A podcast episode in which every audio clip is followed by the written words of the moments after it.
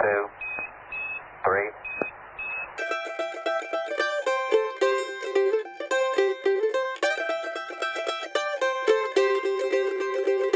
从塑封中解放书籍，让新书不只是新书。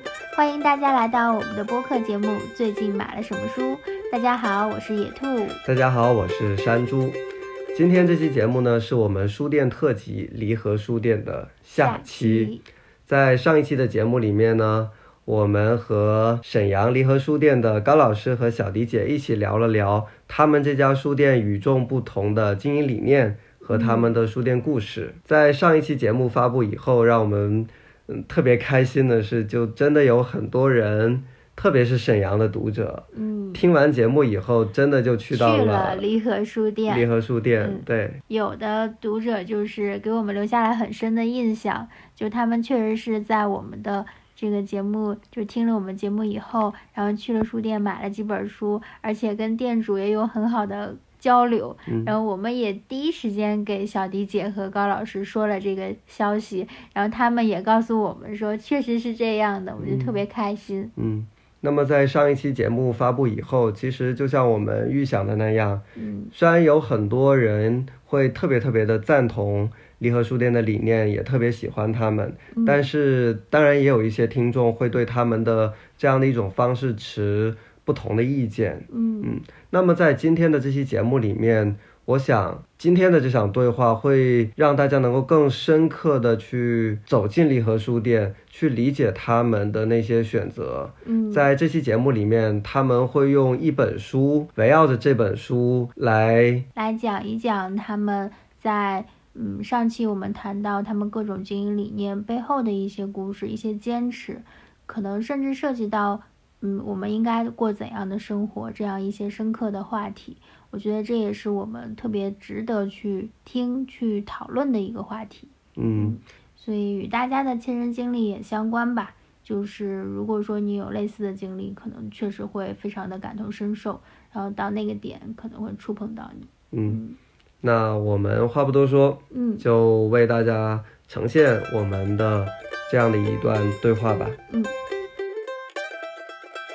再说一说我们离合书店不是有一个畅销排行榜吗？哦榜上现在的这些书有没有哪一些是你觉得自己也很喜欢的？那肯定是嗯离合书店灵魂读物读物嗯嵇康之，榜是怎么诞生的？你们俩一起决定的是吧？不是啊，数据啊，销售，嗯销售销销售数据，我们是有系统的，没有那么当穷。当然，这个销售数据可能也跟我们有有很多东西是推的也有关系。但那个山竹说的那个很有道理，就是在上一个活动时候，山竹提的一个观点，就是你一旦占据了这个排行榜之后，它就不太它不太容易下来。他真的是，对，所以说我就很佩服山竹这个观点。我们立刻书店也是，我们六月份推的榜单，就考古者说雄踞到十月份。后来其实它还在榜上，我们黑箱操作了，我们真的就不想卖了，就是因为我觉得这个书该买的也都买完了，而且我觉得这个书我真的是有一说一啊，因为有的人就因为那一句宣传语，那宣传语真的是不知道谁起的，营销鬼才，说上班就是上坟，就是他在一次演讲当中，对，他就就不知道谁啊，就是营销编辑真超厉害，他把上班就是上坟这个事儿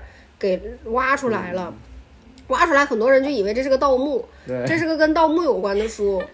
这个书我看到中间的时候，这个大哥就开始是也是演讲稿，就开始讲他们浙江的一些什么文书。我就想我我在东北，我是一个山东人，我跟浙江的什么文书有什么关系呢？我就不爱看，我特别爱看他上班那段儿，就是我考古的，我怎么挖呀，我怎么风吹日晒呀。然后他说我我我旁边的同事一天挖出来一堆陶罐儿，我每天都挖的都是土，但是我不生气，我一点都不生气。他就在书里自己说我不生气，我一点都不生气。我说这书生就这个考古学家好可爱呀、我喜欢他这种东西。后来他写到中间，这个书就有点失控了。我说实话，这个书可以再薄一点，但是为了销售嘛，嗯，就弄厚点儿，内容丰富点儿，所以就里面有一些我认为就不太好。还有《巫医动物动物与我》这个书就特别小门和冷重。啊不是冷重 冷冷门和小众，嘴我都瓢，没听出来，我嘴瓢了，嘴瓢了。就，但是我就当时我就看了，我就很喜欢，我就买了。买了以后，我就当天就读完，哎呦太好了！然后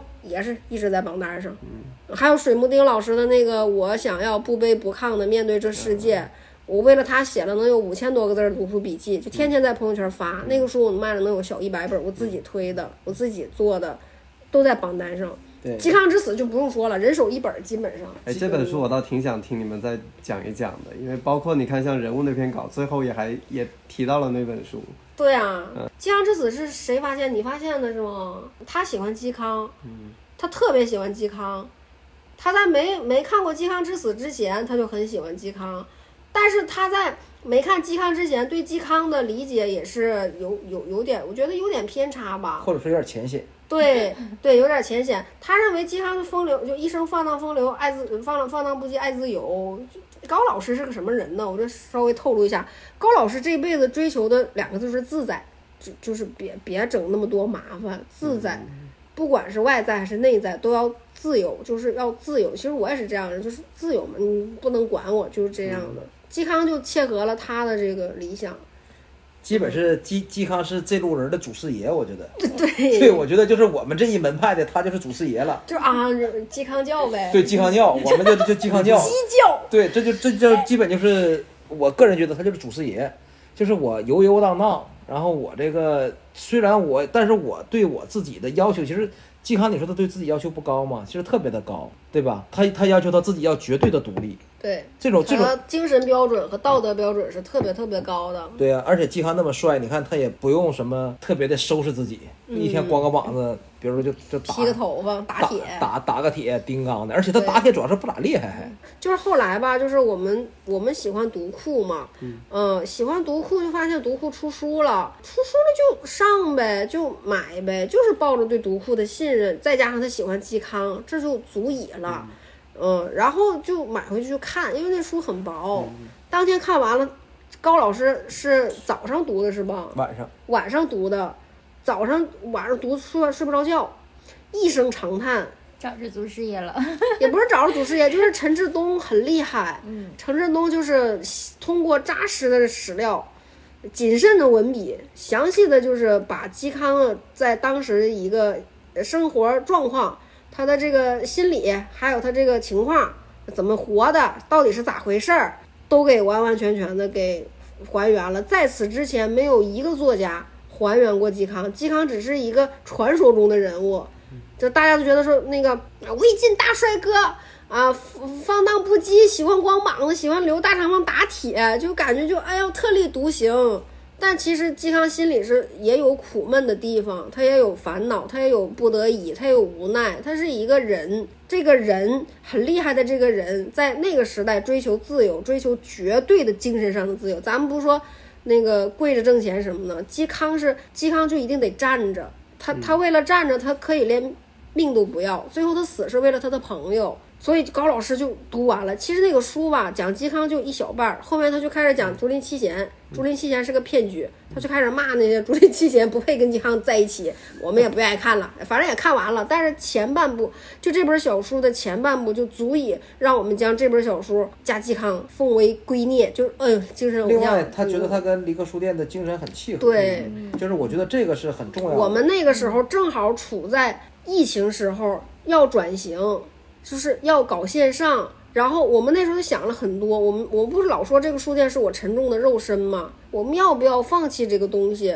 我们的我们我们的这个价值在哪儿？就是你说你活你活一场，你得有点价值嘛。我们价值就是天天守这个店，就每天看这些不是傻子。这样，我们的这个转变不是从我们这个要转到线上开始的。最早山猪来这个店的时候，会发现我们有很多的文创产品，有大量的文创文创产品。当时我读完嵇康的时候，我就觉得，如果我们想追求这种绝对的这种自由的话，你就必须要舍弃一些东西。这种舍弃对于嵇康来说，可能是当官，对吧？可能是要面临着一些不被当局满意的这样的有这样的风险。当局说我让你去当官，你还不当，你啥意思？对吧？你可能要去拒绝这种诱惑呀也好啊，包括一些这种警告也好啊。那我们都要总总总之要舍弃很多的东西。那我们当时舍弃的是什么？我们当时舍弃的是利润很高的文创产品。就当时我们在疫情的时候，我们就觉得我们这个书店到底要做成什么样子，能不能做成我们心中的样子？那么如果做成我们心中的样子，我们想我们不想欢迎那些游客，那我们怎么办呢？我们就要把文创产品全都去掉，我们把最挣钱的文创产品全都去掉了。当时我还跟那个正经跟孙小迪探讨了一下呢，我说这玩意儿我们主要就靠它挣钱，你说这玩意儿一旦去掉了，你说啊，是我非常坚决。咋整的我虽然嵇康刚没说好，但是这事儿是我干的。我说不干，我说老公向嵇康学习。我当时对嵇康印象最深的就是他为了，就是因为他是在古代那个时候当官是可以免那个徭役和就是免徭役什么乱七八糟免税什么的嘛。然后嵇康他不愿意当官，他不愿意当官，就是个平民。然后呢，他为了不去服徭役，他连农民都不干。就他是一个铁匠，你想在那个时候，他是个什么士农工商，他是最底层，他是一个匠人，他没有任何的身份，他连农民都不行，农民还还是第二位的呢。他是个工，就很很差，而且打铁非常非常辛苦，累。他光膀子不是为了他秀他的肌肉啥，他热，他没办法，很苦。而且我们想的都是，哎，你是不是打剑呢？哎，铸剑没有，就锄头，就是农具。对。但是嵇康为什么选择？但是那个陈志东也很有意思，他说嵇康为什么？但其实你还你还可以放牧，就是你你要生活，你还可以放牧。但为什么嵇康还选择了打铁呢？就是他心里还是有点豪侠的这种风风在，因为他妈是楚人，就是楚人不是好铸剑嘛。另外那个时候就是铸剑和打铁这个工艺也是最盛行的。对，然后嵇康觉得我就是我觉得打铁能还能强点，就是没有那么的那什么。我那个时候我就我其实我们两个对话经常会问模拟嵇康，我真的我前两天我真的就是在迎接你俩来来那天。我就我就不开心嘛，因为有的时候因为这个书店的经营状况，我就趴在桌子上问老公，我说老公，嵇康有不开心的时候吗？我说嵇康不是一直在追求自由吗？他有没有不开心的时候？他有没有无奈的时候？刚不说，我觉得他肯定有，他肯定有，他不他活的不是那么快乐的。他说要追逐追求自由，很很累的，因为你首先你就是个孤独的。你你不被世人相容的，你另外一个就是你要坚持这个东西也很难，你要付出很多很多代价。我说那行吧，要嵇康累，那我也挺着。就是我们现在都把嵇康当精神偶像了，就就是那样。就那个时候，我我我就是我就有时候就安慰高老师，我说我说我们嗯我们放弃了很多东西。就是包括我们俩的生活状况和包括我们原来是在北京嘛，嗯，我们的一些就是你说我们俩其实身丁，我们是不要孩子的，就这些东西都是我们放弃掉的，我们要的就是一个自由。我说既然我们已经放弃到到这个程度了，那我们就就要我们就还是要这个自由。文创产品卖的特别就是好，是我们鼎盛时期真的是特别特别好，但是我说这个跟我们书店的气质是不符的，我挣多少钱我也不开心，我们就把它清掉。我们就尽最大可能让这个书店是我们想要的那个样子，是一个独立的，是一个自由的。哎，我想我这个这个打个岔，我想问问山猪，就是你这一次再到一个书店来，呃，虽然就是你的感受，虽然就是上次是工作，但这次是朋友，那你对这个书店的气质，你觉得有没有发生一些改变？这一次，因为今天晚上的这个活动跟上一次不一样，这一次的这种活动、这种交流，因为直接就看到你们两个跟他们的交流和互动嘛。我觉得一家书店最重要的还是这种人，我看到了这种人和人之间的关系。就像野兔也说，从来没有看到过像今天晚上活动的那种交流的那种内容。我觉得就是通过这些人吧，无论是你们两个，还是你们的读者。就确实让我感觉到，这次是真正的感觉到了你们的那种不能被别人复制和替代的东西吧。嗯，可能因为我们是嵇康教的，所以我就觉得最后我们把嵇康这本书对放到这里来，就特别的契合。对对对对。然后还有一本书，那个叫那个以纸为桥嘛，虽然我还没看，啊对，但是第一名对那个特别好哭，我都惊呆了。我们第一期节目就讲了这本书。你看了啊，我看两页就哭一场，看，而且我是摆摊的时候看的，你就会看见一个中年大妈就一边啊，然后就完了橡皮二十九，啊对，然后因为那橡皮都是二十九块钱，就是就是这样的。但我还是想再说，哎，我觉得就咱不聊那个，就是我我还是想把把我们这个就是结束在嵇康这个这个里面。就是我觉得不管是做节目还是做店，还是我们生活吧，就包括我们今天做的那个活动，我觉得在这个时代下，呃，我真的是有一种忧虑的。我觉得就是太多的人他是不知道自己在为什么活着，而且有那种呃跟我们差不多的人，你说按照我们的年龄，其实也是快四十了嘛，我是属狗的。就是三十八，很多人就是糊里糊涂就上了个班，糊里糊涂结了个婚，糊里糊涂生了个孩子，然后到这个岁数，突然就发现哦，我上半辈子过得不好，我觉得这个真挺吓人的。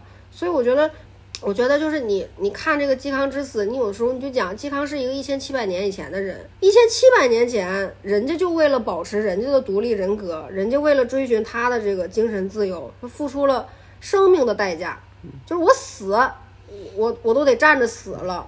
我们今天就是你不用像嵇康那么难啊，嵇康最后真的就是，我觉得我们是不是就是有的时候就是还是抛开一些那种环境影响，我其实有时候特别不喜欢一些年轻的会员和一些年轻的读者说没办法这仨字儿，我说有什么没有什么办法？什么叫没办法呀？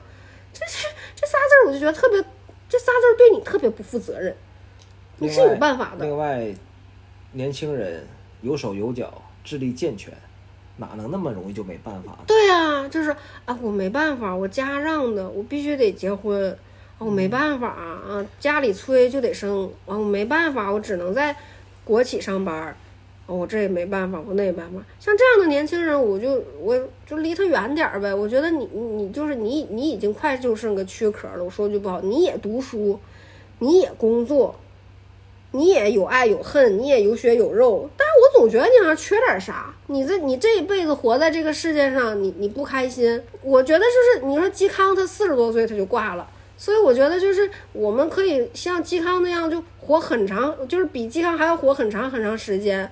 但你是不是得想清楚，你到底是因为点啥，或者说你是为了点啥？我觉得就是人活在这个世界上，大多数你要很明确一点，就是自己要啥，对，就是想清楚。你是啥？呃，你是人，就是你是谁？你先想想你到底是个什么样的人。嗯，你这个想不通也没关系，那你就好好想想你要什么。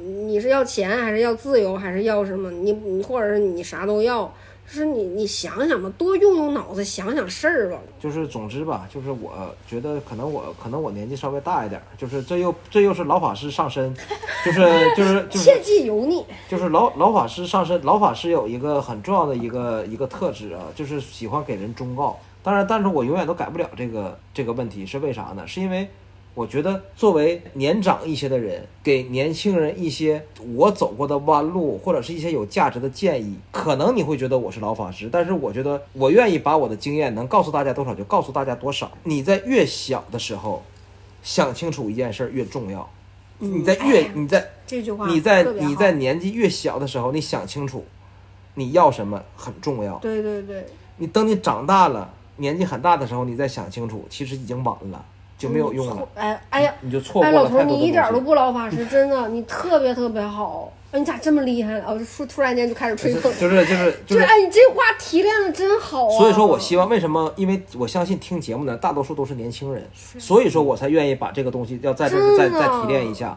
就是如果还在拿着手机来听我们这个节目的年轻人，我就想告诉你们，越早的想清楚自己就越好。一定，如果你现在还懵懂。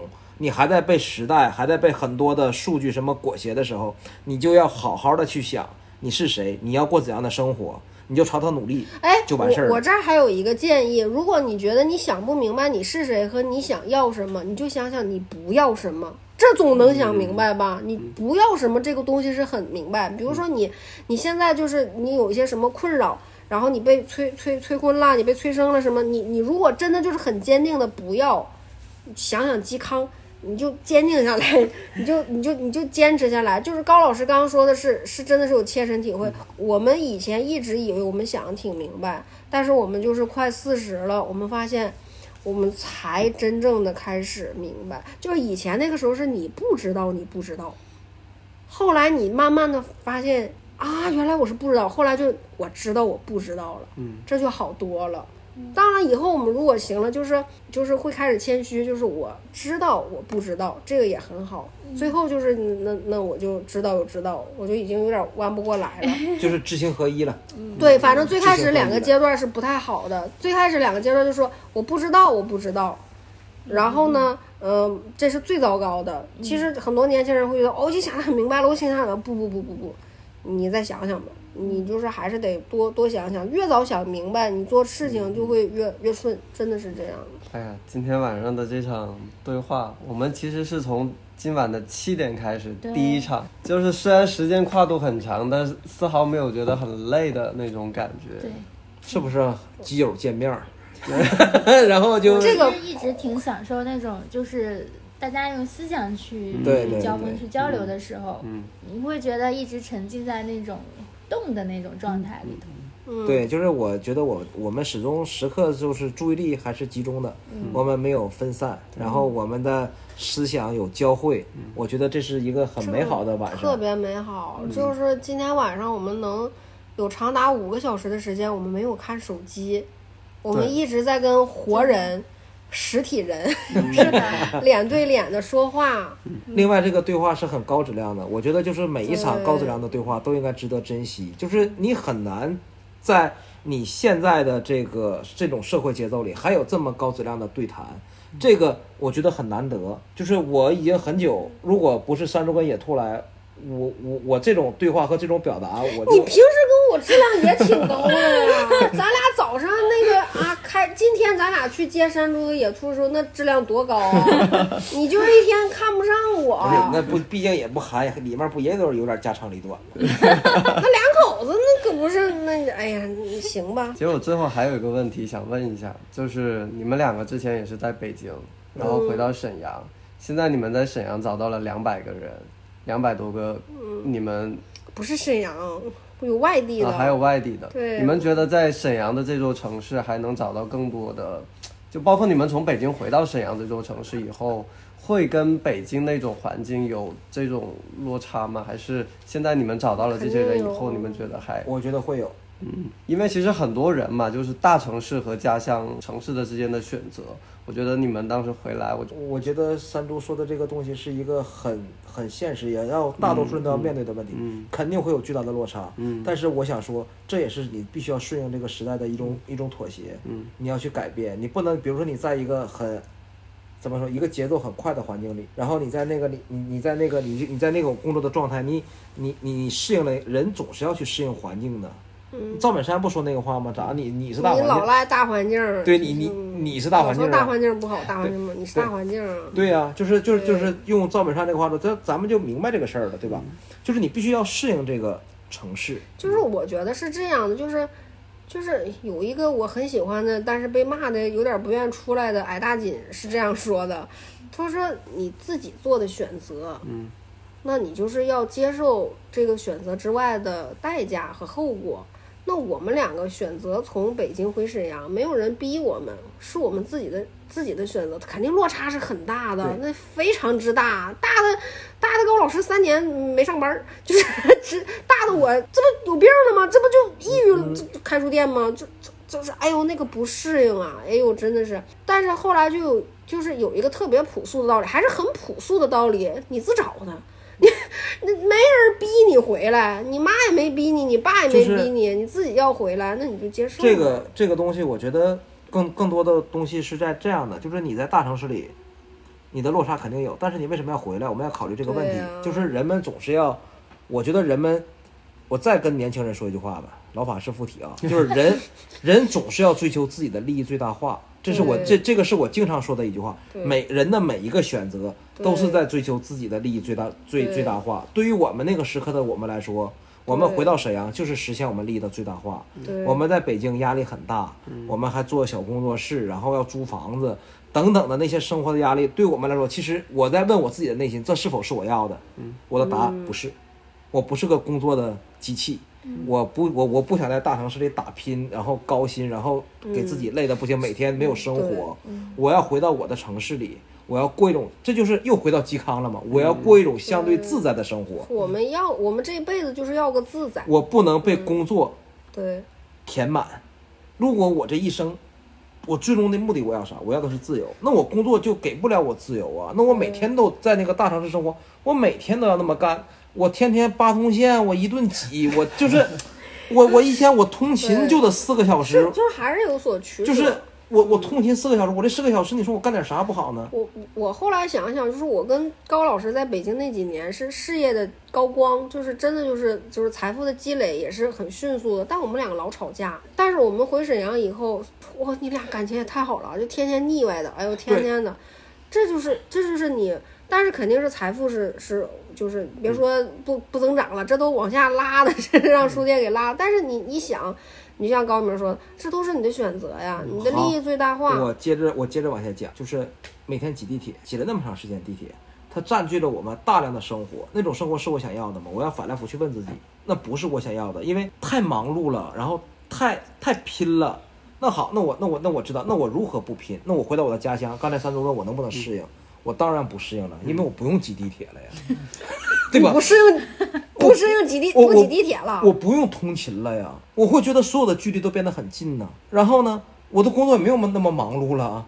就是我每天那个时候在在北京工作，我每天都殚精竭虑，我有 KPI，我有我有各种各样的想法。但是我回到这个城市，我觉得，嗯，但是高老师，我觉得你还是应该客观点儿。但是你想不想北京？想，我们现在还想，我们真想。，我没说完。当我回到家乡的时候，因为沈阳是我的家嘛，我回到我的家，为我的家人，然后包包括工作的节奏也发生了改变。其实最大的不适应不是我的薪资的降低，也不是什么，是你没有可说话的人。嗯，当你一个当当当当你在大城市回到回到一个你的家乡的时候，你会觉得你没有可以沟通的人，大家看你就像看怪物一样，你知道吗？就是他看你很不理解你，他觉得你是不是有毛病，对吧？他觉得你这个想法是不是很奇怪？嗯啊，你还用？但是我们为啥能？我还是那句话，我们为什么能成为今天的我，也能？然后我们今天是今天的我们，我们能做离合书店，是我们一直在用一线城市的思维在思考。我觉得现在这个互联网的思维哪儿都是一样的，但只要你的思维是用一线城市的的思维去思考，你在哪儿你都是一线城市的思维。你千万你千万你千万不要被我说的什么意思？就是你千万不要被这个城市妥协了，你千万不要妥协。你你不不要流就是即便你一开始大家觉得你是个怪物啊，很奇怪，你的很多的想法都很怪异。你说你做你认为对的事情，他们就觉得这玩意儿糊糊弄糊弄就得了呗。你做什么事儿你不用那么较真儿，你也不用去考虑到那么那么那么那么多。但是不行啊，我必须用这种标准来要求自己啊，否则的话我就被这个城市同化了。我们为什么离合书店？我要再说到这儿，为什么离合书店现在做的有一点点的名气也好啊，或者说能迎来这么多铁杆的人也好啊，是因为我们不甘心被这个城市同化，我们要在这个城市里长得很茂盛。就像还是回归到山猪，永远都在扣题。就是山猪说我们为什么即使即便是离合书店不是在沈阳，放在全国也是一家还拿得出手、做的还凑合的、还可以的书店，就是因为我们在保有一线城市的思维在做这家书店。所以说，这种可能山猪想去解答年年轻人的困惑，我就要给大家讲，回到自己的家乡不可怕，一点儿也不可怕。但是你要保有你在之前城市的那种思维方式，就什么问题就都可以解解决了。怕就怕你自己没有坚持，你流俗，然后你被这座城城城市同化，你跟大家都变成一样了，这才是大家怕回来的这个比较悲哀的这样的一个一个东西吧。这就是我想说的。对，就是你你会经历过一段很孤独的时候，一定要挺住是非常孤独和寂寞，你没没有人懂你。那个时候刚回来，高老天天找高老师去打麻将，完事天天带就是他的一些亲戚，天天带我去买包，然后就那个女士们在一起聊的都是孩子、老公和包，再不是大金戒指、小手表啊，就是后来我我我我有段时间被他被他们带拐了。我也就沉迷买包，高老师给我骂一顿，真的就骂的特别狠，是以离婚为代价骂我，就啊啪啪啪就使劲骂。高明就问说，高明说你你忘了你的坚持吗？你就算是在沈阳这个地方，你都不要停止学习和思思考。我们要保持纯粹的灵魂和绝对的自由，就给我天天喊口号，你知道吗？我要是被他整的醍醐灌顶，我印象特别深。那时候我们两个在大学里面散步，我们最后被逼的什么程度呢？我们都不能去逛街，因为就满大街都是买包的，你知道吗？就特别吓人。我我就就是你，然后高明就说：“那我那我那我那我媳妇儿可能有点这个定力不够，我带你去大学散步。大学还是相对比较好的地方，学风很正，对，我我俩就上大学里去散步，完了高明就沿着那个宿舍后面的林荫道就就就跟我说说孙小丽，你不要忘记思考，你不要忘记你是谁。虽然我们身处沈阳，但是我们的心还是跟北京是是在一起的。因为现在有互联网很发达，假如你回来天天买包，那你完了。你要学习，你要思考。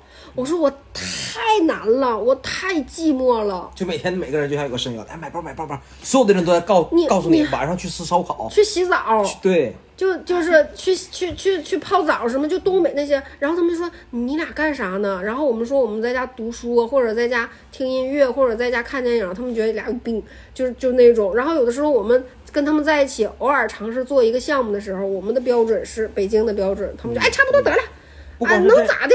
呃，而且不光是这样，你会得罪很多人。最大的问题是什么？一个是生活，还有工作呢。大家想一想，你回到你的城市，城市是什么？大城市是相对公平的地方，对吧？只要你肯努力，机会对于每个人来说是公平的。但是你回到你的城，你的一个相对比北京更低低一级的城市，它是一个关系的社会。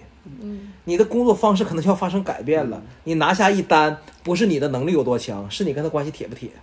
整回扣，都对给我吓坏。就就就是就就就是我要做这个事儿的时候，我是不是合计我在比如说我在一线城市的时候，我可能会考虑我这个方案我怎么做，我这个创意我怎么做，我能带来什么？我可能会靠的是这种相对比较硬的实力，但是可能这个你回过来之后，你可能这东西不是最重要的了。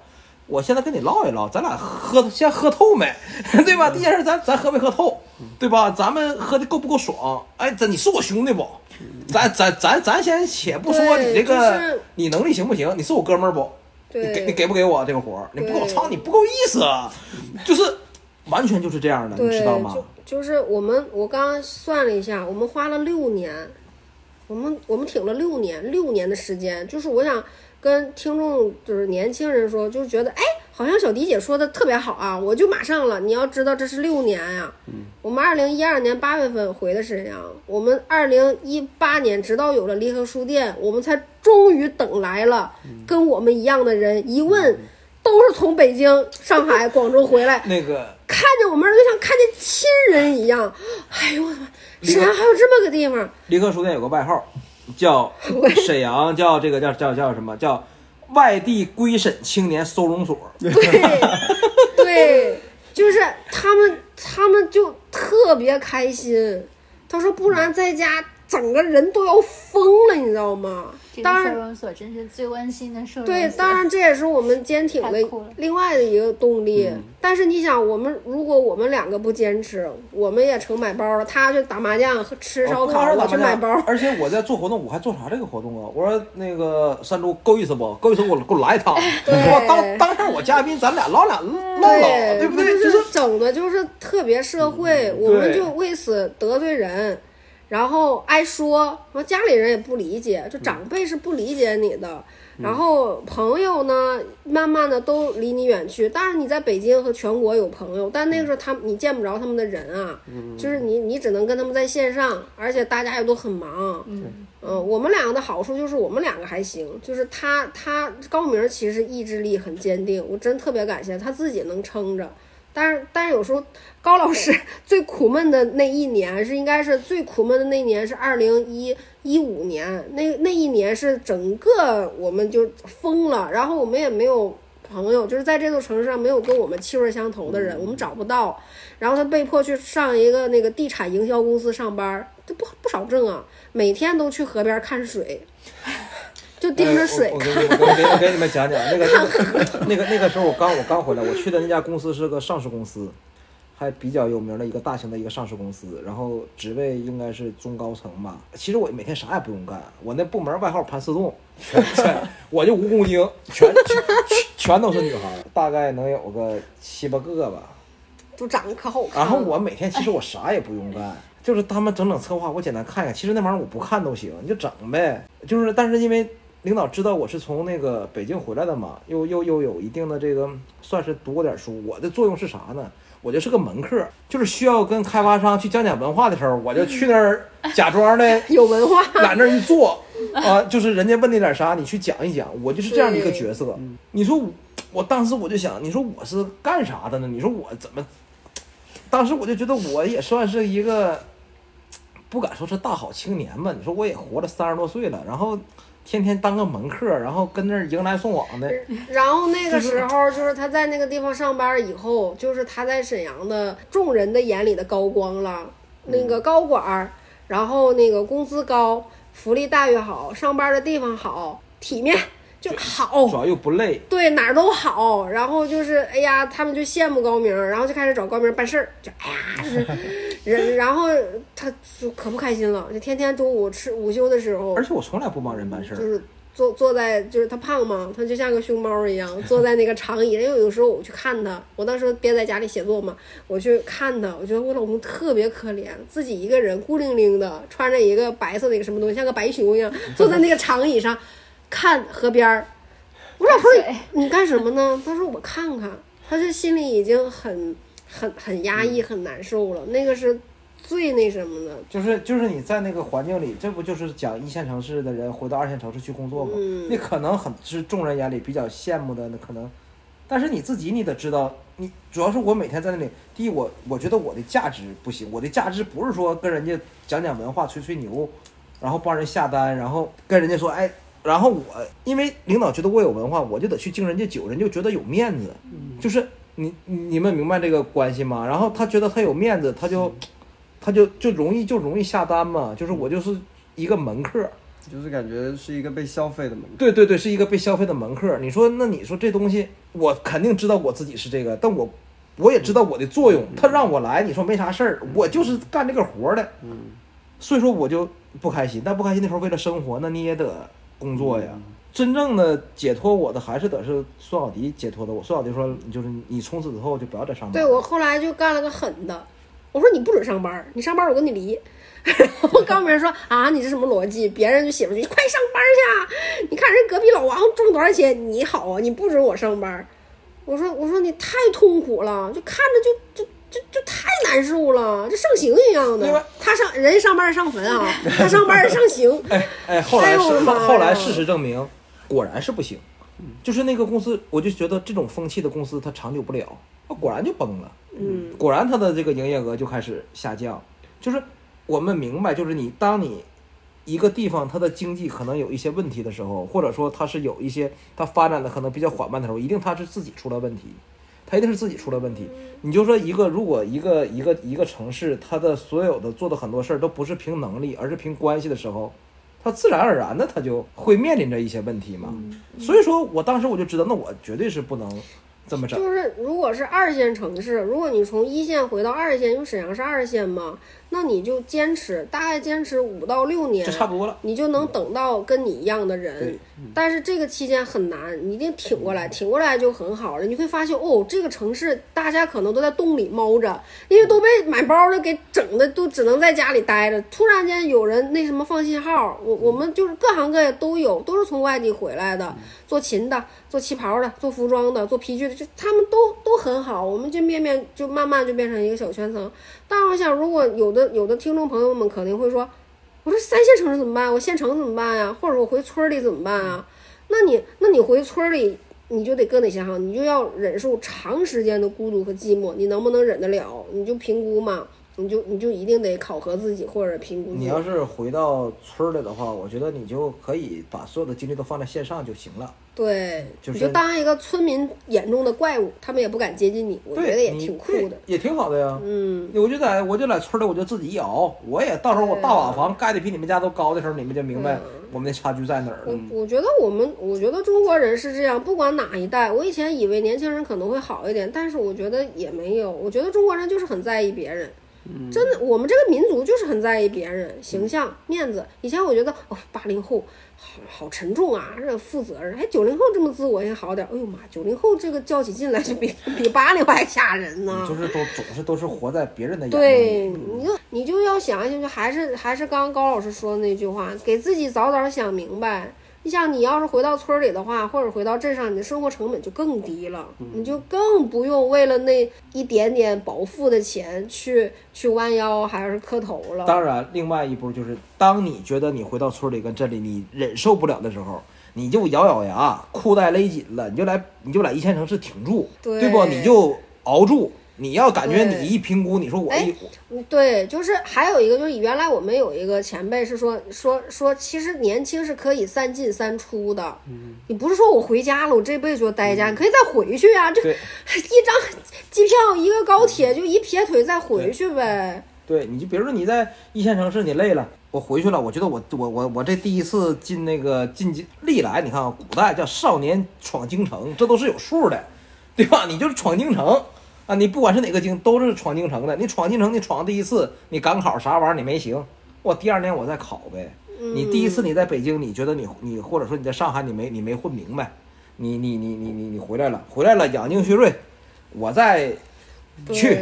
那我，当你反来覆去去几次的时候，你都觉得你会，那你就自己能力有问题，你趁早认命就完事儿了，你就别倔强了，对吧？你就早早认命，你就认清你自己是谁。你在一线城市立不住，你就要甘心平庸，因为你本身就是平庸的，因为你整过好几次你都没行，你就是这种人呢。接受自己的平庸。对呀、你接受你自己的平庸啊。那如果你不接受自己的平庸，你就得拼命的去努力，你想留在那儿。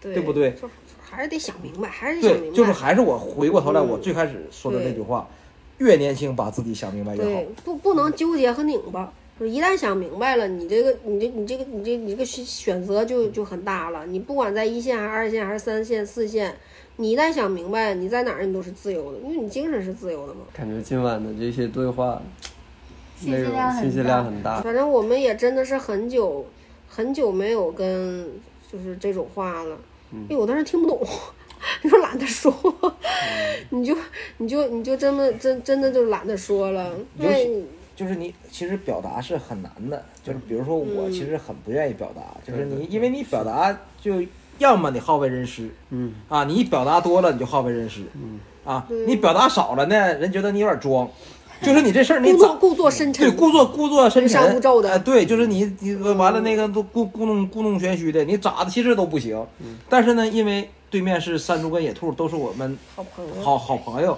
那就多说点儿。而且就是每一年每随着年龄的增长，每一年每一年的这个感悟跟想法都不一样。嗯，去年和山猪见面的时候，就我还挺跳的，我感觉。今年我觉得我大 十，我大五岁，就是我去年心理年龄可能就是十几，今年我感觉我心理年龄能大学毕业了。我感觉我就就是有很就是因为这个让让让其疫情闹的嘛，大家都成长了，都快速成长，所以我觉得就有很多。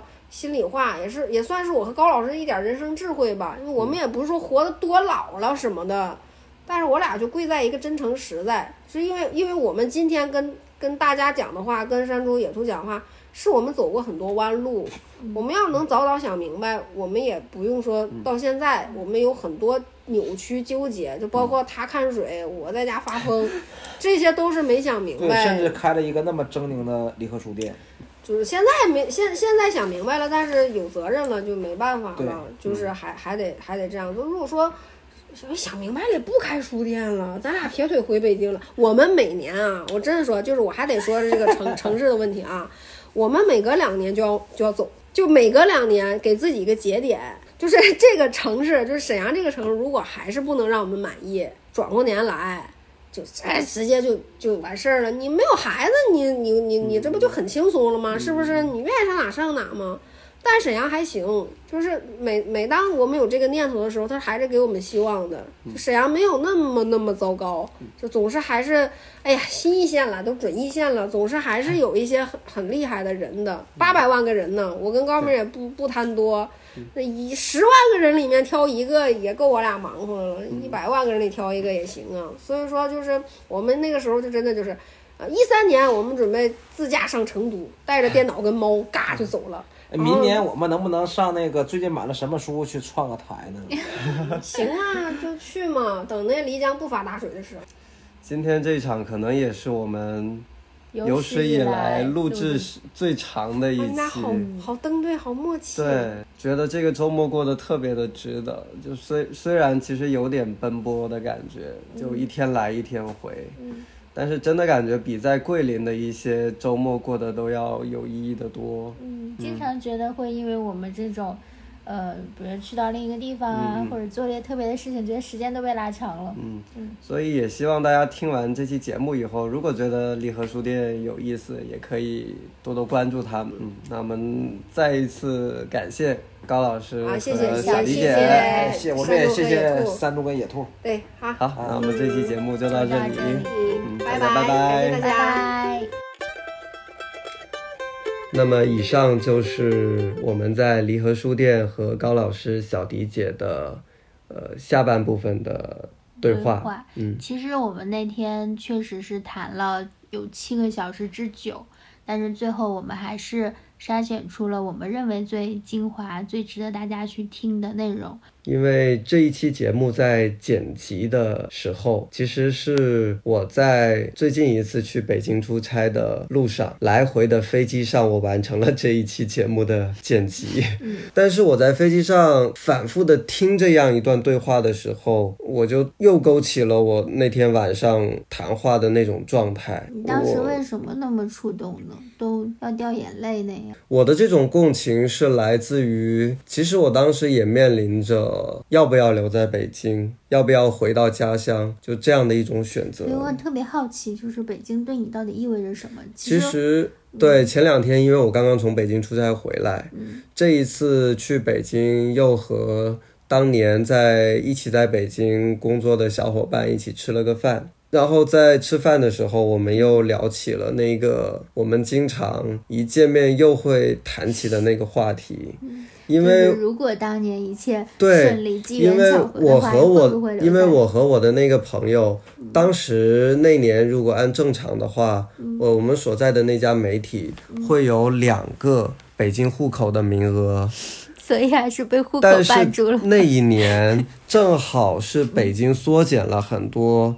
呃，中央媒体的户口的名额，嗯那么在二选一的过程当中呢，呃，另外的那位同事拿到了最后的那个户口的指标，嗯，而我就没有获得这个指标。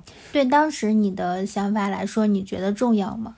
其实我真的不知道，嗯。就是如果我在想象那个时候我的状态，嗯，可能周周围的人告诉你这个很重要，但其实你也不知道它到底意味着什么。嗯，北京很大，我们那个时候在北京的时候，我住在管庄。呃，如果有听众朋友在北京的，应该知道，那我每天上班的时候，那个时候是八通线转一号线，再转二号线，特别是八通线转一号线的那一段，真的就是把你推着挤着进地铁。你觉得每天晚上下班回到家就是九点十点，所以就像在前面大家听到的那段对话，高老师所讲述的他们在北京的生活的状态那样。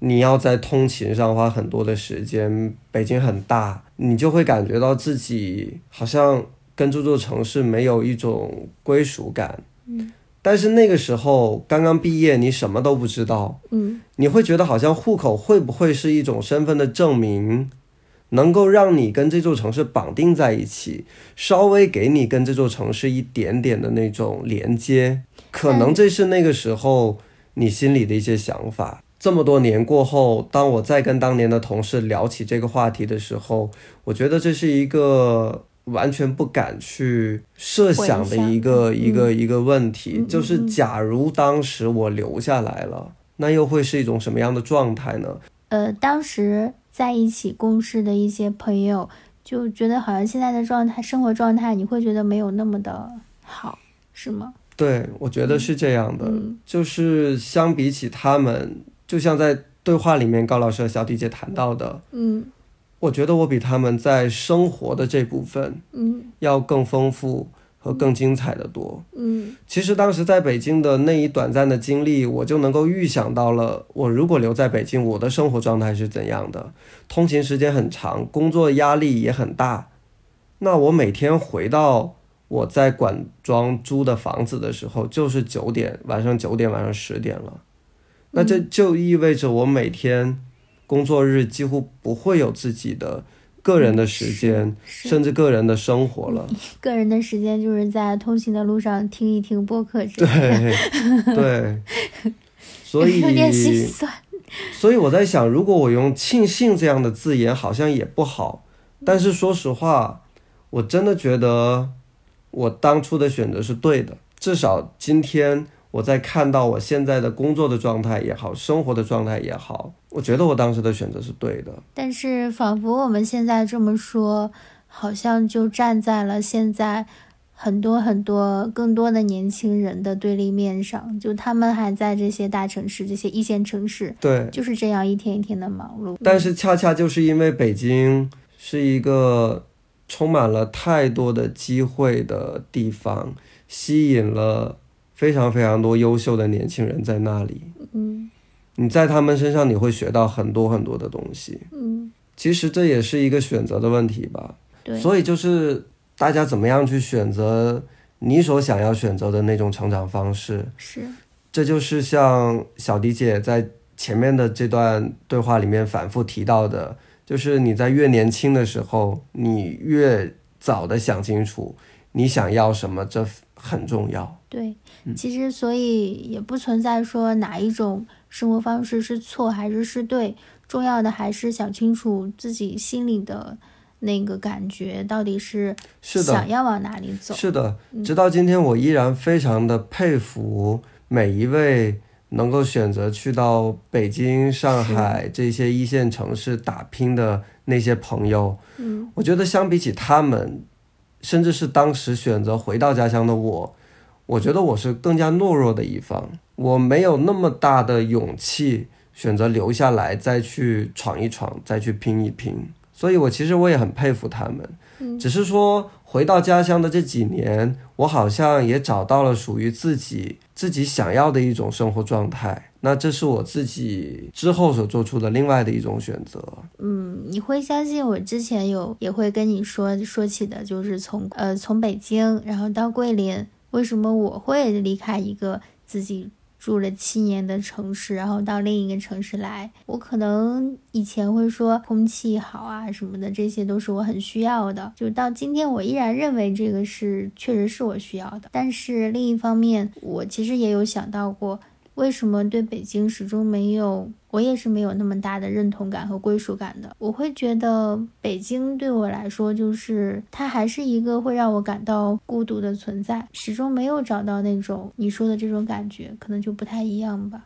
然后在前面的这段对话当中，我的泪点 是在哪里呢？其实就是在高老师讲述回到沈阳以后，他在沈阳的那个环境的那种生活状态。这也是我选择回到家乡以后，我时常会感到孤独的地方。这种孤独的地方，就是在工作上，你所按照你之前在一线城市带来你的经验，带给你的这种价值判断，你想要用在你自己的工作上，但是其实周围的很多人并不 care 这样的一种价值标准，嗯他们是另外的一种价值评判的体系。嗯但是像高老师、小迪姐他们所讲的，我选择回到家乡以后，我还想要用更高的标准来要求自己，这就往往在你所处的这个小的环境里面会变成异类。嗯比如说，在前面那段对话里面，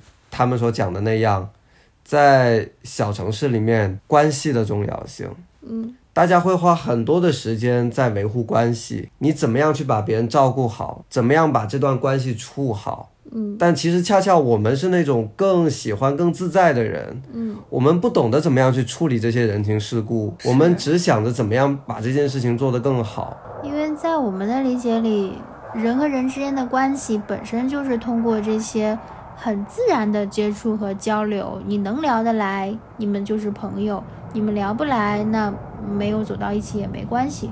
所以不像可能小城市，人们经常会说这种地头蛇式的这种 社会脉络，就是大家需要去维护因权力、金钱或者是其他什么人情而建立起来这种网络，对我们来说就觉得很痛苦，嗯，就觉得很累。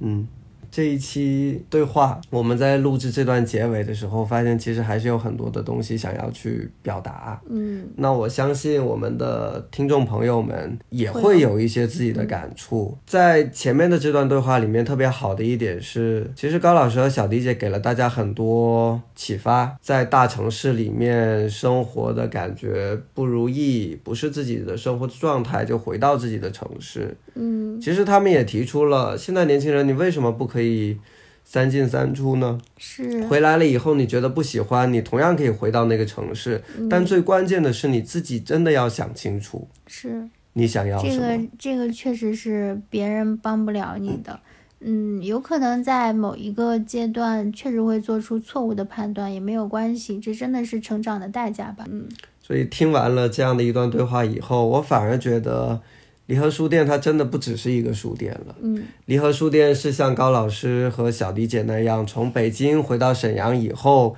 一个他们能够在这座城市里面聚集到和他们有共同志趣、共同爱好的人的这样的一个空间。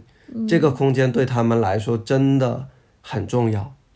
你说这个让我很感动，一下让我很感动，所以 那天晚上聊完以后，我我真的觉得，如果我们能在我们现在的这个城市有这样的一个空间，能聚集起一些这样的朋友，你刚才一说这个，我脑子里想的也是。我说，要不然我们也组织这样一个空间，确实很好。嗯，当然，这个空间也是也会像他们那样慢慢的筛选，嗯，最后留下的这些人，就是我们可以常常去有交集，常常去交流。嗯，如果我们真的能够有这样的一个小空间，以后有听众朋友来到我们 这座城市的时候，对也，可以和我们一起来玩了。聊聊天，甚至录录节目。嗯，那我们今天的这期节目就先聊到这里吧。嗯如果大家也有一些想要说的话，嗯。想要和我们分享的你的这些故事，嗯。也欢迎大家一起在评论区里面和我们留言。嗯，